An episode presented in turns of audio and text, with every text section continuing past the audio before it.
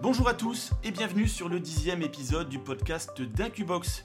Je suis aujourd'hui avec mon compère Sylvain. Comment vas-tu Sylvain ? Ça va, super, merci Romain. Alors aujourd'hui, c'est un sujet un petit peu fait, je dirais, dans l'urgence, puisqu'on a quand même énormément de questions de la part de nos clients, et pas que, de la part d'énormément de gens qui nous contactent, pour parler de la nouvelle réforme de TVA. Qui fait couler forcément beaucoup d'encre sur les réseaux sociaux et tous les groupes qui concernent l'e-commerce et plus particulièrement, bien sûr, le dropshipping. Alors, est-ce que c'est réellement un danger, comme on l'entend parfois ? Est-ce que c'est une réforme qui va tuer le dropshipping ? On le voit également beaucoup, beaucoup de gens sont inquiets à ce propos. Ou est-ce que c'est simplement un équilibrage, un ajustement qui va dans le sens de la professionnalisation de ce métier. On va tenter de répondre un petit peu à tout ça avec les connaissances qui sont les nôtres aujourd'hui. Alors, petite précision quand même, les choses évoluent très vite, je tiens déjà à le dire en premier lieu, c'est-à-dire que vous allez peut-être entendre des choses qu'on va vous dire aujourd'hui qui pourraient peut-être changer demain, ou du moins avoir des nuances. C'est vrai que les choses ont beaucoup changé, Sylvain, depuis déjà quelques semaines. En quelques semaines, énormément. On est le 9 juillet aujourd'hui. Ouais. On est le 9 juillet aujourd'hui, donc cette réforme a été mise en place le 1er, donc il y a simplement quelques jours. Et c'est vrai qu'on en apprend tous les jours, mais on commence à avoir suffisamment d'informations concrètes et sûres pour pouvoir en parler. C'est pour ça qu'on n'a pas fait de podcast les semaines précédentes sur l'IOSS, parce que ça a beaucoup bougé, on a essayé de se préparer longtemps en avance, parce que c'est une loi qui ne date pas d'hier, qui devait être appliquée et qui a été appliquée maintenant au 1er juillet. Mais c'est vrai que même en essayant de se préparer, même un mois à l'avance, on ne savait pas réellement ce qui allait arriver au 1er juillet. On avait les grandes lignes, un peu comme tout le monde, sur différents sites, avec des informations qui étaient vérifiées, mais concrètement, comment ça se passe Et c'est vrai qu'on a souffert, nous aussi, dans la préparation à partir du 20 juin jusqu'au 4-5 juillet, avant de commencer enfin à avoir une visibilité claire et nette sur l'installation de cette IOSS en Chine, et en Europe et en France. C'est vrai qu'on a vu aussi, on a attendu un petit peu parce qu'on a vu quand même passer pas mal de vidéos sur YouTube ou d'autres podcasts d'ailleurs qui abordent ce sujet, et on se rend compte qu'il y avait quand même beaucoup d'approximations ou d'informations qui ont été fausses, qui ont été démenties ensuite. Donc voilà, on a préféré prendre un petit peu de temps, un peu de recul. C'est vrai que c'est pas évident parce qu'on l'a vu aussi, nous, Romain, certaines journées on a travaillé en grande partie que sur la préparation de l'IOSS, que le matin on pouvait trouver une solution à un problème, et petit à petit ces solutions allaient s'effilocher jusqu'au soir où finalement une autre information venait contredire l'information du matin. C'est surtout en fait une mise en place du côté de la Chine qui a énormément évolué au départ pour savoir si on pouvait envoyer ou non. D'ailleurs, il y a pas mal de nos clients qui ont aussi, j'imagine que vous aussi, si vous faites du dropshipping, vous avez eu des commandes qui étaient en attente, puisqu'il y a vraiment cette période à peu près d'une semaine, 10 jours, où on était dans un no man's land total, à savoir comment envoyer les colis. Tout à fait. Alors on va peut-être revenir dans les faits. Finalement, déjà, qu'est-ce que c'est que cette réforme de TVA ? Et surtout, pourquoi elle est appliquée ? C'est vrai qu'on en parle depuis longtemps, pour ceux qui s'intéressent un peu à ce sujet.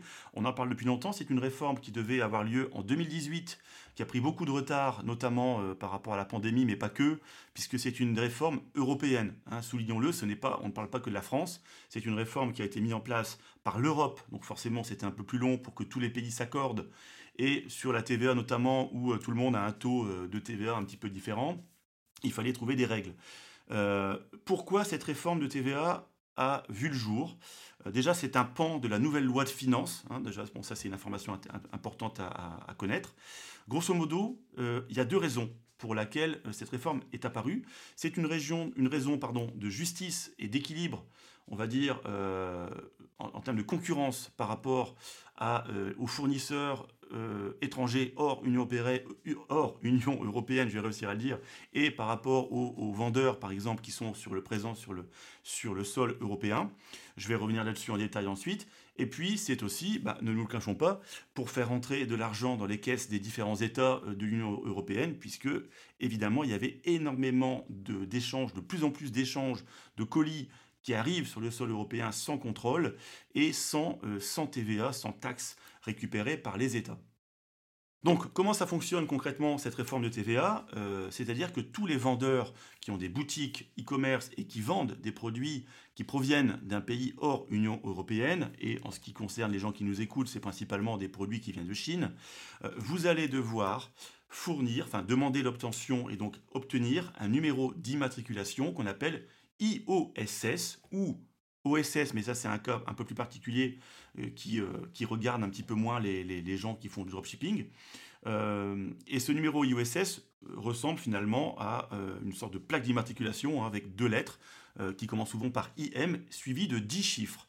Grosso modo, l'intérêt pour l'Union européenne d'avoir mis ça en place, c'est-à-dire que quand les colis partent directement depuis la Chine, lorsqu'ils sont flashés au départ, le numéro IOSS doit apparaître sur les colis, et ce qui fait que, on ne sait pas encore précisément comment ça fonctionne en termes techniques, mais grosso modo, le système informatique mis en place par l'IOSS va collecter les informations liées aux taxes à percevoir, à cette TVA à percevoir, sur l'ensemble des colis que vous allez envoyer à destination de vos clients finaux.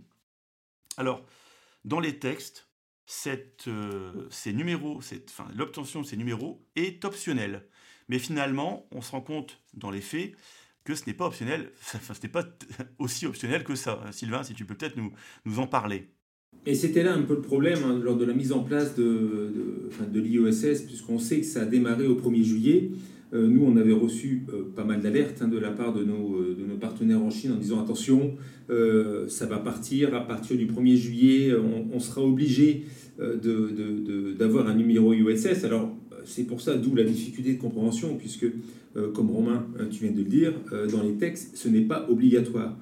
Cependant, on s'est rendu compte assez rapidement, et tout ça encore une fois dans les derniers jours malheureusement, qu'on n'avait pas le choix d'envoyer les colis avec l'application d'un numéro IOSS. Or, la plupart de nos clients à ce moment-là n'en avaient pas, d'où la difficulté. Donc, on a été en situation difficile tous ensemble, puisque on a dû trouver des solutions afin de pouvoir envoyer les colis. Mais quoi qu'il arrive, même si la réglementation ne nous oblige pas au départ de l'Europe à imposer le numéro IOSS, depuis la Chine, on est bien obligé d'en posséder un avant d'envoyer ses colis. Bah, en fait, grosso modo, c'est aussi les transporteurs qui, justement, ne veulent pas, à mon avis, hein, enfin, c'est un petit peu ce qu'on pense, ne veulent pas prendre de risques. Voilà, ne veut pas prendre de risques sur d'éventuels colis. Alors, rappelons que ces transporteurs envoient des colis par milliers tous les jours. Ils ne veulent pas prendre de risque d'avoir des colis bloqués en douane. Eux-mêmes ne savent pas vraiment comment cette réforme va prendre pied hein, au niveau douanier. Donc, ils n'ont pas envie d'avoir beaucoup de réclamations. Et je pense que, voilà, tout simplement par sécurité, ils imposent le numéro IOSS. Donc, dans les faits, vous devez l'avoir. Exactement. Alors, peut-être... Petite précision aussi, parce qu'on a vu beaucoup d'approximations, et même parmi certains de nos clients à qui on a pourtant expliqué les choses, je me suis rendu compte, on en a parlé encore pas plus tard qu'hier, que certains clients n'ont pas encore compris la base de calcul. Grosso modo, avant, vous deviez, je vais vraiment parler des gens qui font du dropshipping uniquement. Si vous aviez une boutique de dropshipping en Europe, que vous achetiez, des produits directement chez votre agent ou même sur AliExpress pour envoyer à un client final, votre client, personne ne payait la TVA d'importation. Pourtant, tout le monde devait la payer. C'était pas une... Comment dire, autant les taxes de douane pour les colis inférieurs à 150 €, effectivement, il n'y avait pas de taxes à payer. Par contre, la TVA d'importation, c'était à partir du premier euro. Il fallait la payer. Personne ne l'a payée puisque dans les textes, si vous voulez... c'était le destinataire final qui était censé la payer, c'est-à-dire votre client final. Or, dans les faits, le client final n'est pas la personne qui doit le payer, donc c'était un petit peu compliqué. Et même au niveau des douanes, c'était un vrai bazar. Hein. Personne ne savait vraiment comment faire payer cette TVA. C'est en partie aussi pour ça que cette réforme de TVA a vu le jour. Donc, maintenant, les choses sont plus simples, mais dans les textes, il est bien noté que la TVA se calcule sur le prix d'achat payé par l'acquéreur. Et là, il y a une petite nuance qui n'est pas facile à comprendre pour beaucoup de nos clients qui sont donc des vendeurs. C'est-à-dire que le prix d'achat, on ne parle pas du prix d'achat pour le vendeur, on ne parle pas du prix d'achat fournisseur, par exemple. On parle bien du prix d'achat de l'acquéreur final, c'est-à-dire votre prix de vente. C'est une nuance qui est quand même qui a été difficile aussi à comprendre, hein, Sylvain, là-dessus. Oui. On a eu beaucoup aussi de gens qui ne comprenaient pas. Oui, tout à fait, Romain. Bon, c'était très difficile à comprendre pour la TVA, d'autant plus que je dirais, en tant que dropshipper, si on réfléchit comme un dropshipper, c'est-à-dire qu'en général, on se fournit chez AliExpress, on a tendance un peu à mélanger tous les prix. C'est vrai que c'est un cas particulier à AliExpress. J'aurais dû en parler d'ailleurs au début, puisqu'il faut faire la distinction entre les vendeurs indépendants qui vont acheter par exemple les produits chez leur agent comme nos clients le font chez nous, et puis il y a également les gens qui font du dropshipping, on va dire basique, en passant par AliExpress.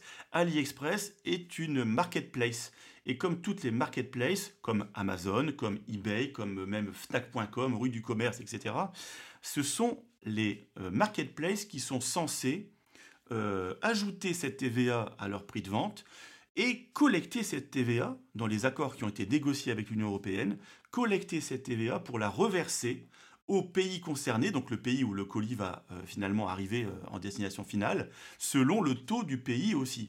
Donc c'est un petit peu différent.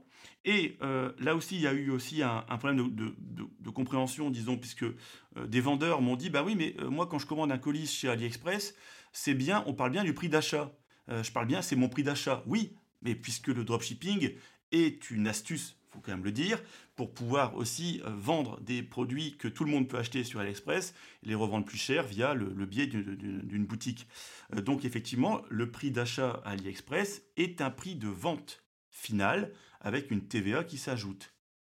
Exactement. D'ailleurs, ils l'ont fait à AliExpress. Maintenant, si on regarde après le 1er juillet, on voit très bien sur leur boutique qu'ils proposent maintenant un prix hors taxe et un prix TTC qui se rajoute à la fin de la transaction. Ce qui veut dire que tous les prix AliExpress ont donc pris 20%. C'est vrai que si je prends le cas particulier d'Amazon, par exemple, pour les gens qui font de l'Amazon, il y avait quand même une injustice qui était assez criante.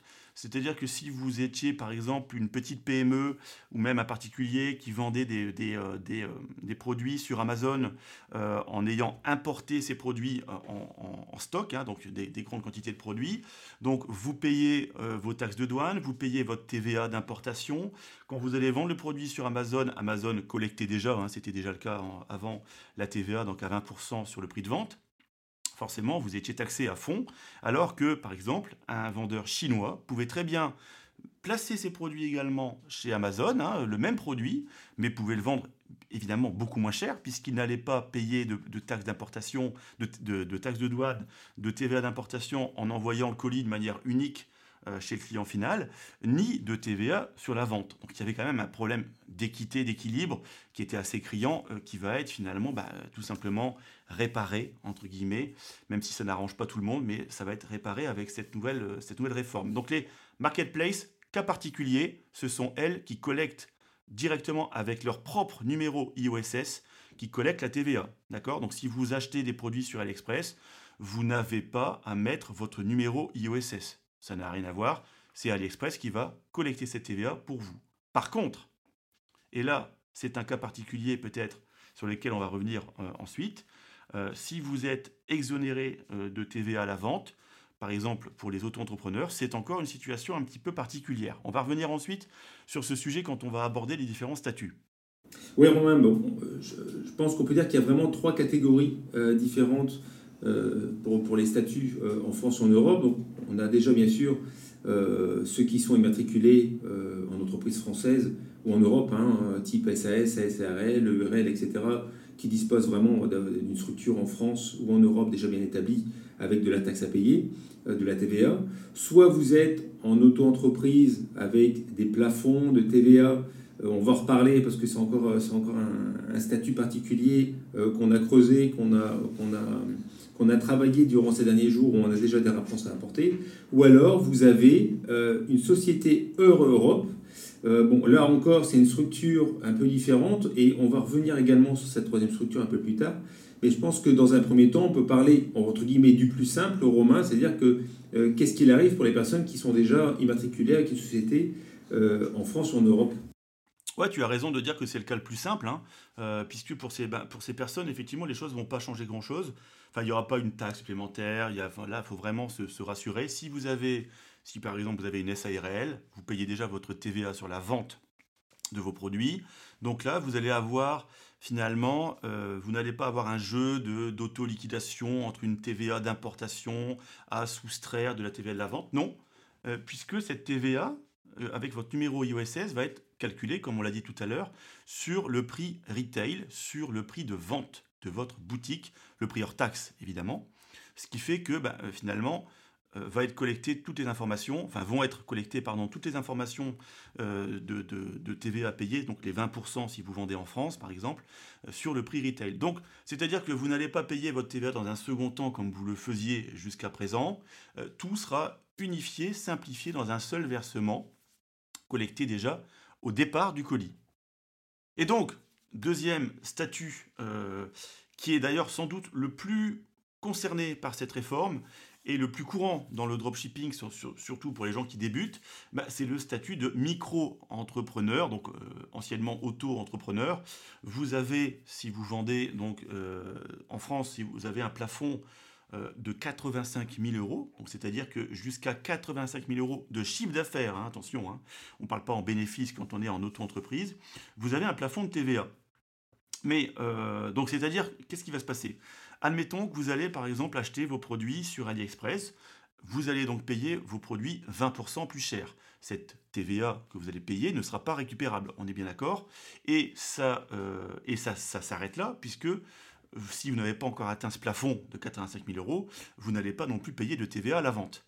Par contre, si vous vendez des produits en dehors de la France, admettons que vous allez viser également les marchés allemands, belges, italiens, espagnols, peu importe, d'autres pays que le pays dans lequel vous êtes immatriculé, là, le plafond de TVA n'est pas à 85 000 €, il est bien à 10 000 € de manière unifiée sur tous les pays. C'est-à-dire qu'à partir du moment où vous allez dépasser 10 000 € de vente en chiffre d'affaires sur des colis que vous allez envoyer en Belgique, vous allez être imposé en TVA. Voilà, ça c'est quelque chose qu'il faut vraiment bien comprendre. Si maintenant vous travaillez avec un agent, ça ne vous empêche pas effectivement d'avoir un numéro IOSS par exemple. Vous allez pouvoir vous demander votre numéro IOSS qui sera noté sur le colis. Seulement, vous allez effectivement payer une TVA qu'à partir du moment où vous avez atteint ce plafond de 85 000 €. Donc, pas d'inquiétude là-dessus, ça ne change pas énormément, mais c'est vrai qu'il faut bien comprendre un petit peu le fonctionnement si vous vendez dans d'autres pays que la France. Et puis, dernière catégorie, je dirais, de personnes, ce sont les personnes qui ont une société offshore, c'est-à-dire qui sont, offshore ou non d'ailleurs, ils peuvent être très bien résidents dans un autre pays que la France, et donc un autre pays plus lointain que l'Union européenne, en ayant une société également là-bas. Donc ça peut être une société aux États-Unis, à Singapour, à Hong Kong, il y a plein de... Il y a plein de cas possibles. Ces gens-là ne sont pas plein de possibilités. Ces gens-là ne sont pas immatriculés dans l'Union européenne. Et donc, on va se dire, c'est génial pour eux. Ils peuvent effectivement vendre sans payer de TVA, etc. C'est pas comme ça que ça se passe. C'est un peu plus compliqué que ça. Donc, effectivement, ils doivent également obtenir un numéro IOSS dans les faits, même si c'est un petit peu plus difficile à obtenir que quand on a une société en Europe ou en France, où là, il y a un portail. On mettra d'ailleurs ce portail en lien pour pouvoir aller chercher ce numéro facilement. Mais il faut obtenir ce numéro IOSS. Il doit être également... Donc, vous n'êtes pas exonéré, je dirais, de payer cette TVA. Le seul problème, c'est que vous avez besoin d'avoir ce qu'on appelle un représentant fiscal. Donc c'est un intermédiaire qui se situe sur le sol européen et qui va collecter pour vous cette TVA et qui va la payer en fait à l'État concerné.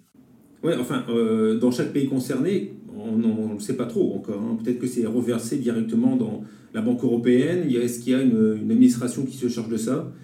Au jour d'aujourd'hui, on ne peut pas vraiment répondre. Il y a de fortes chances. Tu as raison qu'il y a de fortes chances effectivement que ce soit un collecteur qui va se charger de répartir dans les différents pays de vente de ces colis, qui va répartir cette TVA un petit peu partout. Donc là, c'est un cas un peu plus particulier puisqu'il faut passer par un prestataire. Alors, c'est peut-être quelque chose qu'on va proposer, sur lequel on travaille déjà depuis quelques semaines, Romain, justement sur l'accompagnement d'un Q-Box au niveau de la fiscalité. Est-ce que c'est possible de le faire ? Oui, mais c'est assez compliqué, comme on le voit, c'est très difficile à mettre en place quand on voit l'échange d'informations et de contradictions qui arrivent pratiquement tous les jours, c'est un dossier sur lequel on doit encore réfléchir afin de pouvoir proposer quelque chose de cohérent. Bon, maintenant qu'on a balayé un peu ces trois statuts et les particularités de chacun, dans les faits, parce que les personnes qui nous écoutent, finalement, c'est ce que vous voulez savoir, dans les faits, comment ça se passe pour se mettre en règle, comment ça se passe pour pouvoir simplement appliquer cette réforme de TVA, même si ça ne vous fait pas plaisir, tout le monde doit y passer. Comment on fait, Sylvain ? Alors, dans les faits, déjà, ce qu'il faut savoir, c'est qu'on parle, bien sûr, au jour d'aujourd'hui, c'est-à-dire à la date d'aujourd'hui, le 9 juillet, ça va sans doute changer. Nous, ce qu'on a fait... alors, on avait très peu de clients qui, à la fin du mois de juin, parce que finalement c'était ça aussi, il y avait pas mal d'incompréhension sur le fait que cette nouvelle loi s'imposait à partir du 1er juillet, c'est-à-dire colis arrivés France ou Belgique, Europe. Toujours est-il, c'est-à-dire que tous les colis qui étaient envoyés autour du 27 juin, c'était déjà plus possible de les envoyer de Chine puisque le numéro IOSS était demandé systématiquement avant chaque envoi.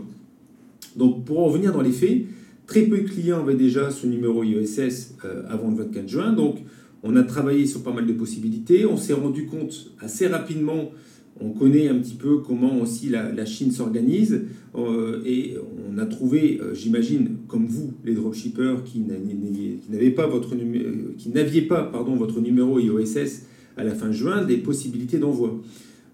Quelles sont ces possibilités ? Donc, on a bien sûr la possibilité d'envoyer vos colis avec des numéros que les transporteurs disposaient, c'est-à-dire qu'ils ont ils ont eu le temps de s'inscrire, ils ont préparé un petit peu les faits, donc ils avaient un numéro IOSS prêt à la date de la fin juin, donc ce qui a permis pour tous les dropshippers de pouvoir passer par les transporteurs chinois, bien sûr en se graissant un petit peu la patte, puisqu'on avait des taux de commission de la part de ces transitaires relativement élevés, de 2 à 10%.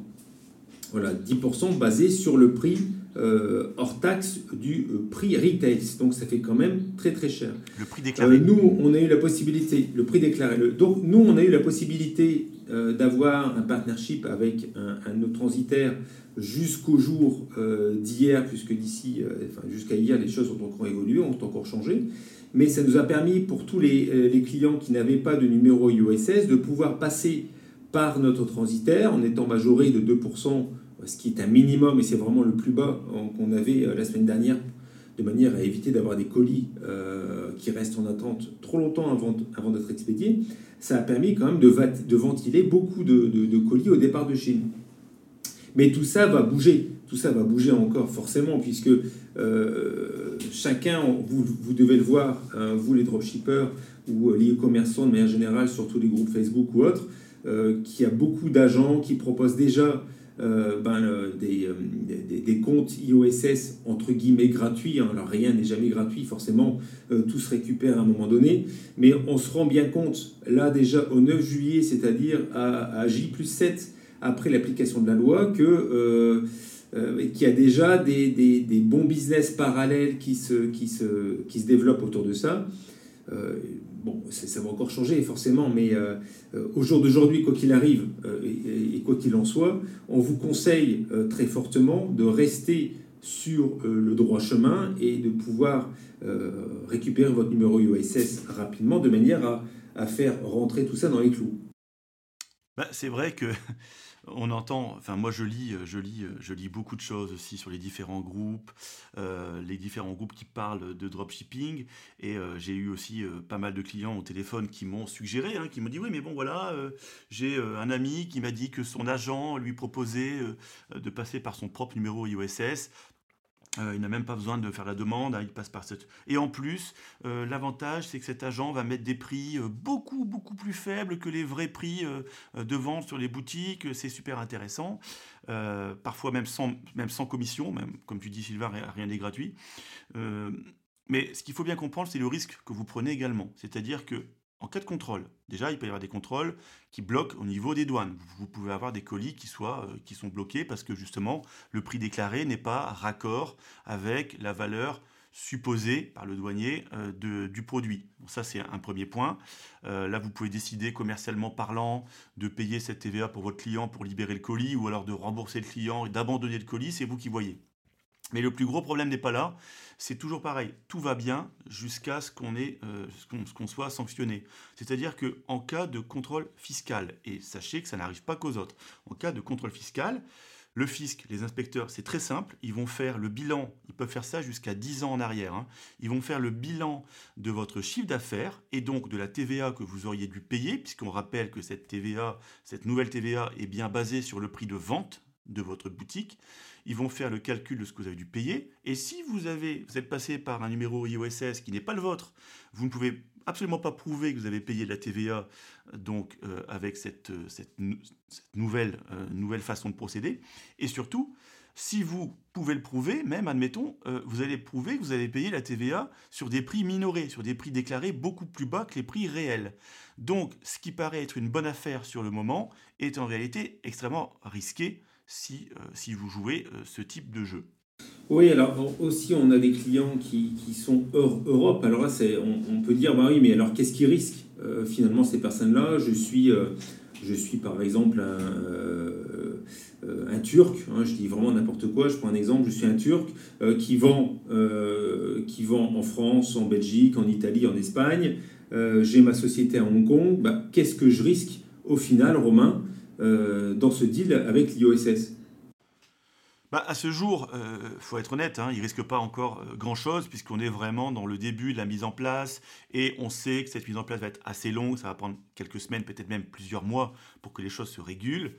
Maintenant, ce n'est pas forcément non plus un conseil qu'on pourrait vous donner de faire n'importe quoi en étant tenté, hein, en ayant une société justement en dehors de l'Union Européenne, de passer par le numéro IOSS d'un copain, etc. Bon, il y a peut-être moyen effectivement de s'arranger, mais franchement, les contrôles vont se renforcer, on sait ça de source sûre, les choses vont se réguler de manière assez carrée. Donc c'est vrai qu'on est encore dans une période un petit peu de flou qui permet encore peut-être de s'amuser un petit peu, mais ça ne va pas dans le sens de ce qu'on vous conseille. Pourquoi ? Parce qu'on vous conseille vraiment de vous professionnaliser. C'est un métier qui est en passe de devenir pro. Cette réforme va permettre d'écarter aussi beaucoup de gens qui faisaient ce métier de manière un petit peu comme des sagouins. Enfin, je veux dire, vous avez tous déjà vu des concurrents à vous, avec des boutiques et des produits similaires, avec des prix qui étaient complètement ridicules, des gens qui ne savaient pas calculer leur marge, par exemple, qui faisaient n'importe quoi. On en a vu, hein. On en a vu plein. On en a vu plein. On en a vu des clients avec des pages et des produits. Et d'ailleurs, on n'a pas été dans cette direction puisqu'on voit très bien dans la masse de clients ou de personnes, c'est même pas des clients, ce sont des clients entre guillemets potentiels, des personnes qui nous approchent avec des boutiques qui sont loin d'être claires au niveau légal, au niveau des photos qui sont montrées par rapport aux produits et aux qualités de produits qui nous sont demandées en sourcing.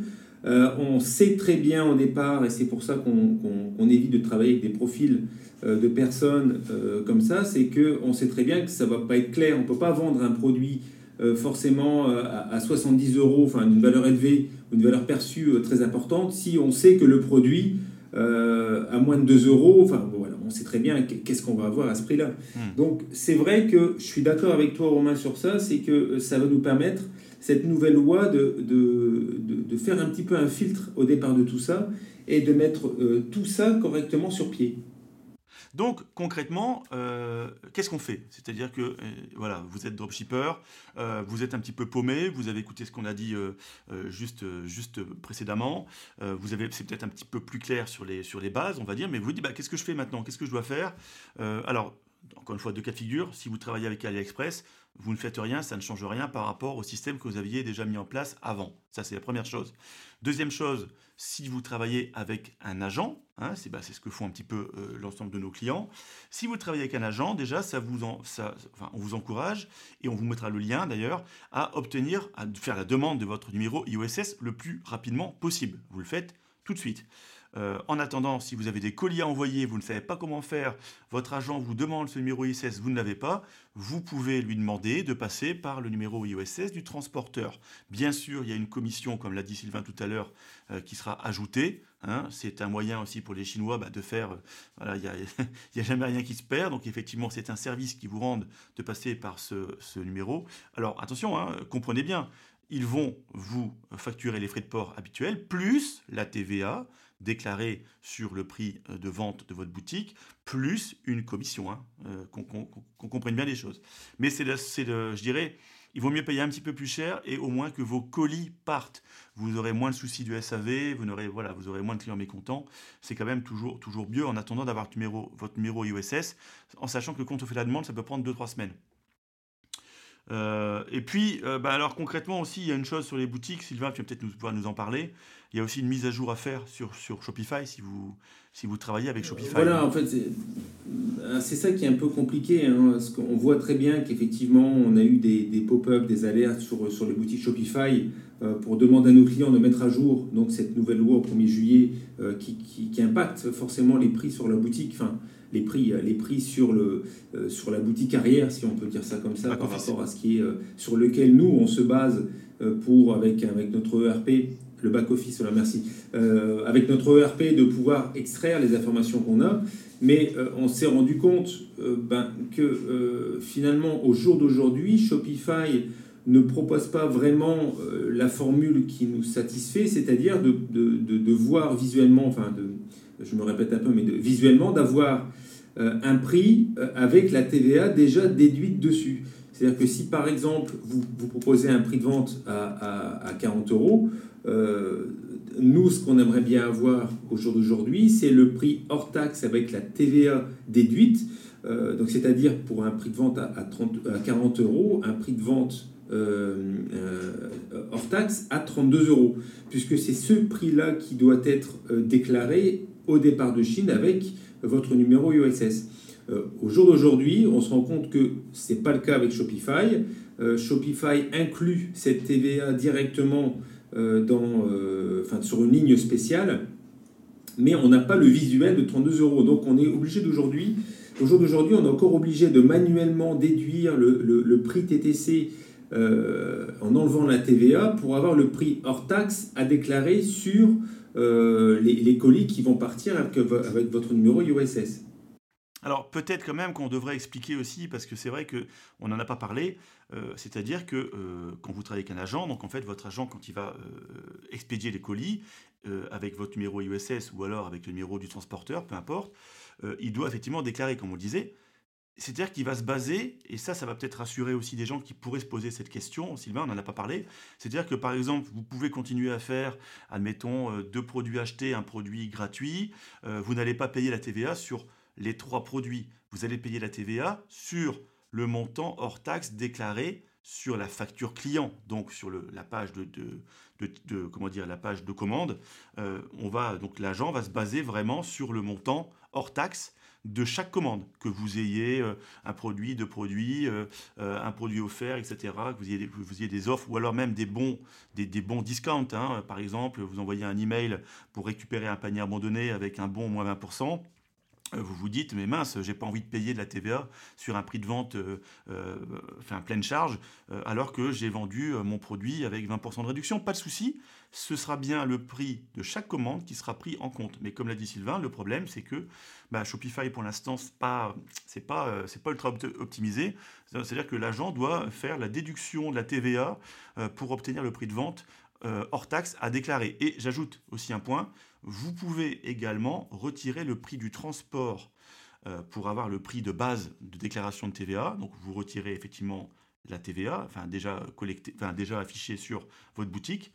Et vous pouvez également retirer le prix de transport si et seulement si ce prix de transport est bien affiché et bien facturé au client. Sinon, vous ne pouvez pas le retirer si, par exemple, c'est transport offert et qu'il n'y a aucune précision, il n'y a pas de ligne avec une notion d'un prix de transport quelconque, vous ne pourrez pas le retirer. Mais ça, c'est important également de le préciser.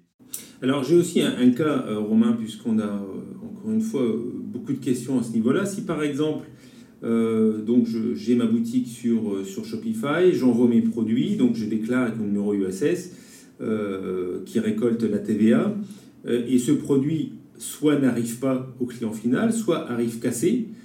Qu'est-ce qui se passe pour moi, puisque si je dois demander à mon agent de renvoyer un produit, j'ai pas envie qu'il le renvoie à mes frais, en utilisant encore une fois ma TVA. Donc comment ça se passe concrètement, comment nous, Incubox, on réagit par rapport à ça? Oui, effectivement. Alors, ça dépend déjà de votre agent, hein. Vous pouvez très bien travailler avec des agents qui, de base, ne souhaitent pas forcément ou rechignent à renvoyer des colis qui se perdent ou des colis qui arrivent cassés, en vous disant que bah, c'est le risque un petit peu. C'est toujours un peu la même chose. Ça dépend de votre agent, de son sérieux et de sa politique également. Nous, chez Incubox, on renvoie de toute façon quand le renvoi est justifié, hein, qu'un colis n'arrive pas chez votre client final, quand le colis arrive cassé, abîmé, ne fonctionne pas, on a toujours renvoyé à nos frais sans problème. On va continuer à le faire. Alors c'est vrai que le problème, c'est que quand vous allez envoyer un colis, enfin quand on va envoyer un colis pour vous, effectivement, il y aura la TVA qui sera collectée et payée par vous.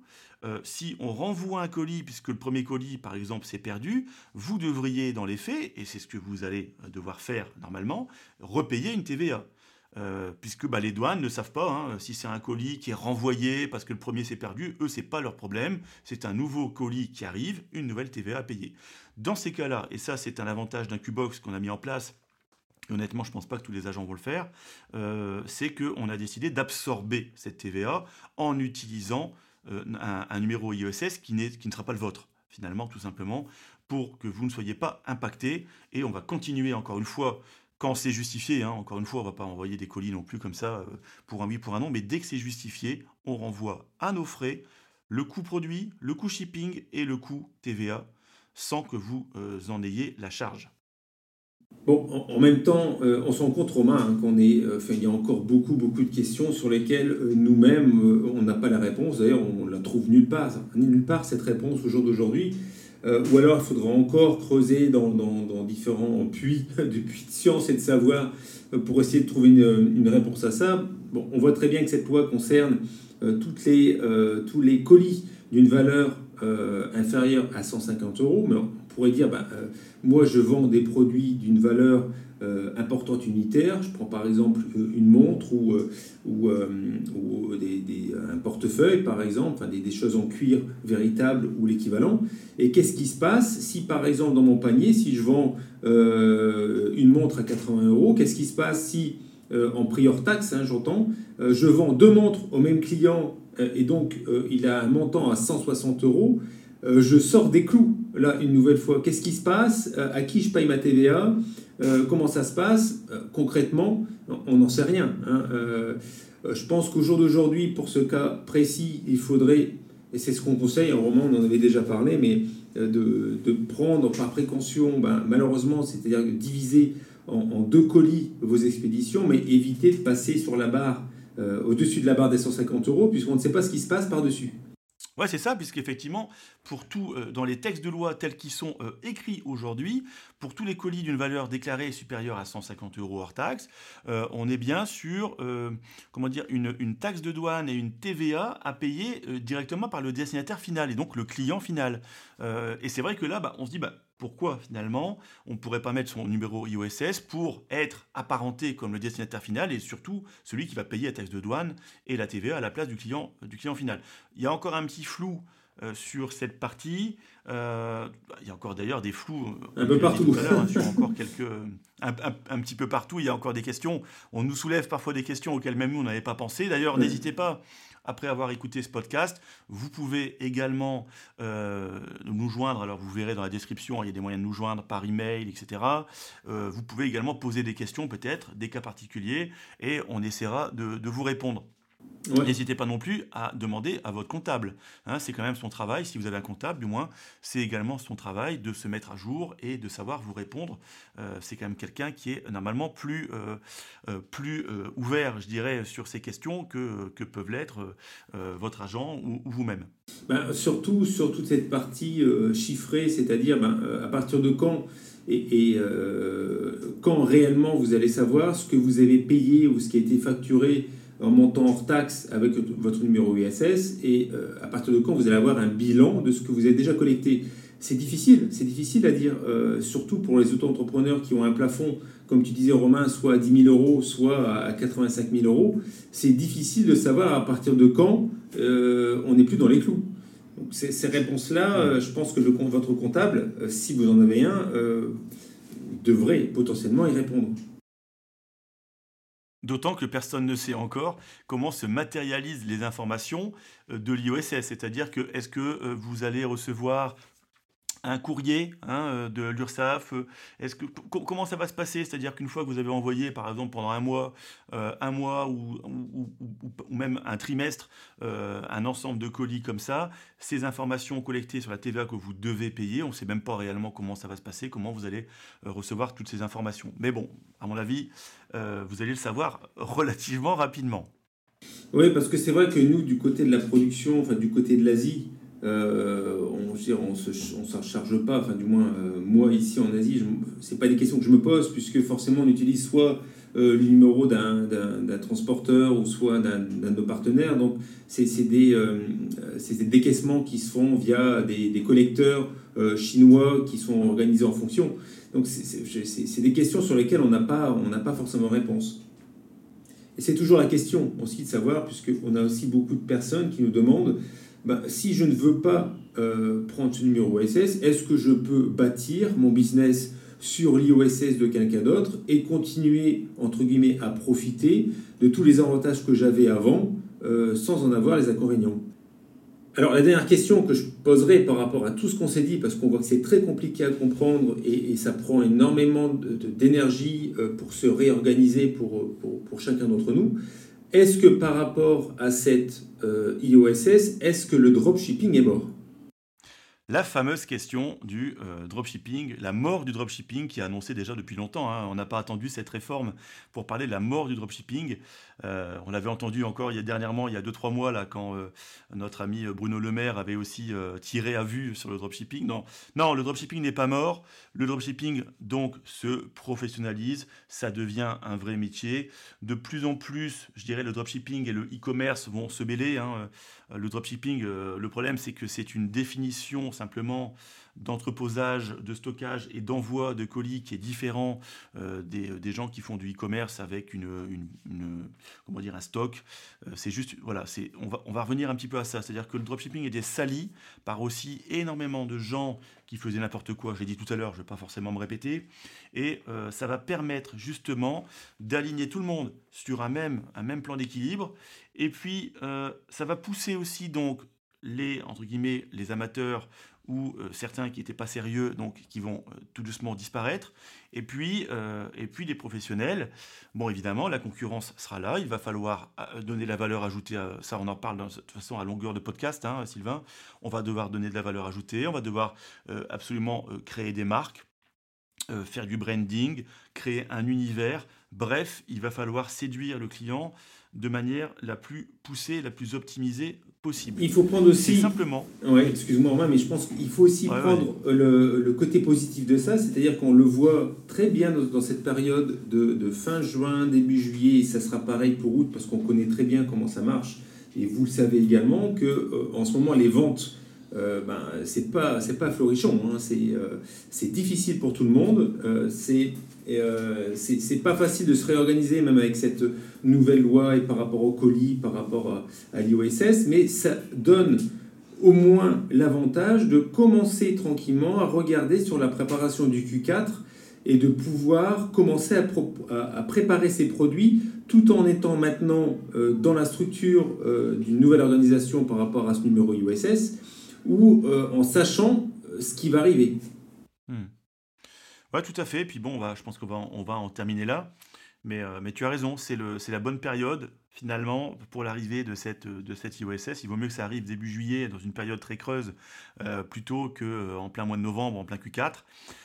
Ça va permettre de vous réorganiser, de repenser un petit peu, de prendre du recul aussi sur votre boutique, de préparer le Q4 proprement, puisque la période, comme tu l'as dit Sylvain, elle est vraiment pas propice en ce moment. Alors pour plusieurs raisons, il y a une raison de contexte aussi. La France est dans une sortie de confinement là depuis maintenant quasiment 1 mois et demi, 2 mois. On voit bien, il suffit d'aller dans les terrasses je suis allé en ville hier, comme je t'avais expliqué tout à l'heure, en off, hein, Sylvain. Les terrasses sont pleines, les restaurants sont pleins, les gens dépensent leur argent autrement. L'été est là et tout le monde a peur d'un nouveau possible confinement ou du moins de nouvelles mesures assez strictes à la rentrée. Donc, bon, voilà, c'est le moment, voilà, vraiment de vous refondre, je dirais, refondre un peu les bases de votre business et envisager l'avenir sereinement avec quelque chose de beaucoup plus pro dans la conception de ce qu'est pour vous le dropshipping et le e-commerce. Très bien, bah, écoute, je pense qu'on va en rester là, Romain. Merci à tout le monde. N'hésitez pas à nous laisser des commentaires sur ce podcast et comme prévu, on mettra les liens intéressants en dessous du podcast. Oui, j'ajoute d'ailleurs, hein, si on a suffisamment de questions, peut-être à la suite de l'écoute de ce podcast, et même des questions qui pourraient nous venir de nos clients ou d'autres personnes, on pourrait éventuellement refaire un épisode dans quelques semaines, quand on aura peut-être plus de précisions, justement pour remettre à plat tout ça, et puis voir ce qui a pu changer entre-temps. D'ici là, on vous souhaite à tous un bon week-end, on est vendredi. Prenez du recul, encore une fois, hein, ce n'est pas la fin du monde, c'est simplement une nouvelle manière de travailler, et puis on vous souhaite quand même de bonnes ventes, même si la période n'est pas la plus propice. Essayez de prendre un petit peu de repos également, c'est important, hein, des fois, de prendre du repos, ça permet justement de réfléchir un peu aux stratégies à mettre en place. Et puis, on vous dit à très bientôt pour le prochain épisode de podcast d'Incubox. Merci. Un bon week-end, Sylvain. Merci, bientôt. À très vite. Ciao, ciao. Salut tout le monde. Cet épisode vous a été présenté par Incubox, votre partenaire e-commerce en Asie. Si le contenu de ce podcast vous plaît, n'hésitez pas à nous soutenir en mettant un avis et une note sur la solution podcast d'Apple ou sur votre plateforme préférée. Et n'hésitez pas non plus à nous recommander et à vous abonner à la newsletter. À très bientôt, merci à vous.